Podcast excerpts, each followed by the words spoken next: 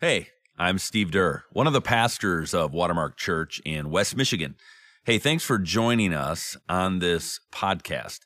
This podcast is an audio devotional podcast through the Gospel of John in the Bible.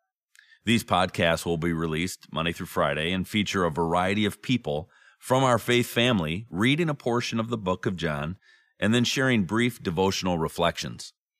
And as we are journeying through John together, we want to learn to be with Jesus, to watch him, to listen to him, to be encouraged by him, to be challenged by him, to walk after him, and ultimately be changed by him, to look more and more like him.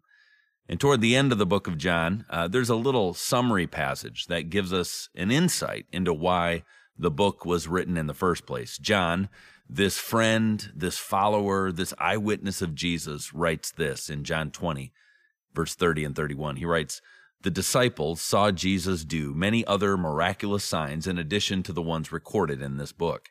But these are written so that you may continue to believe that Jesus is the Messiah, the Son of God, and that by believing in him, you will have life by the power of his name.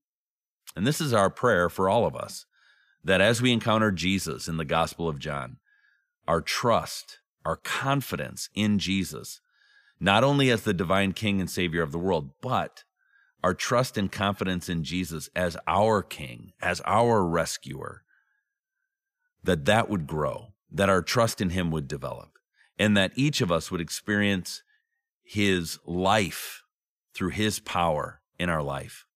So let's follow Jesus together through the book of John. I'm anticipating that God is going to speak to each and every one of us through this time together. And so not only do we want to receive a revelation from him, what he has for us, we want to respond. And so a couple questions that we like to ask regularly is, how is God speaking to you? What is God saying to you through this? And what will be your next step? What will you do about it? And so I invite you to approach each and every day with that kind of posture. So let's follow Jesus together through this book. But before we do, I'd like to pray for us. God, we just thank you for the opportunity to together watch, listen, and learn from you, Jesus. Thank you for the gift of the book of John, the Gospel of John. Thank you for the gift of you, Jesus. And so we do want to grow in our belief in you. We want to grow in our trust in you, our, our sense of um, confidence in you.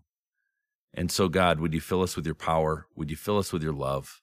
And would you transform and change us and, and give us that life that we desire with you? And so, speak to us. Your servants are listening. In Jesus' name, amen. Hey, thanks for being a part of this and have a great day.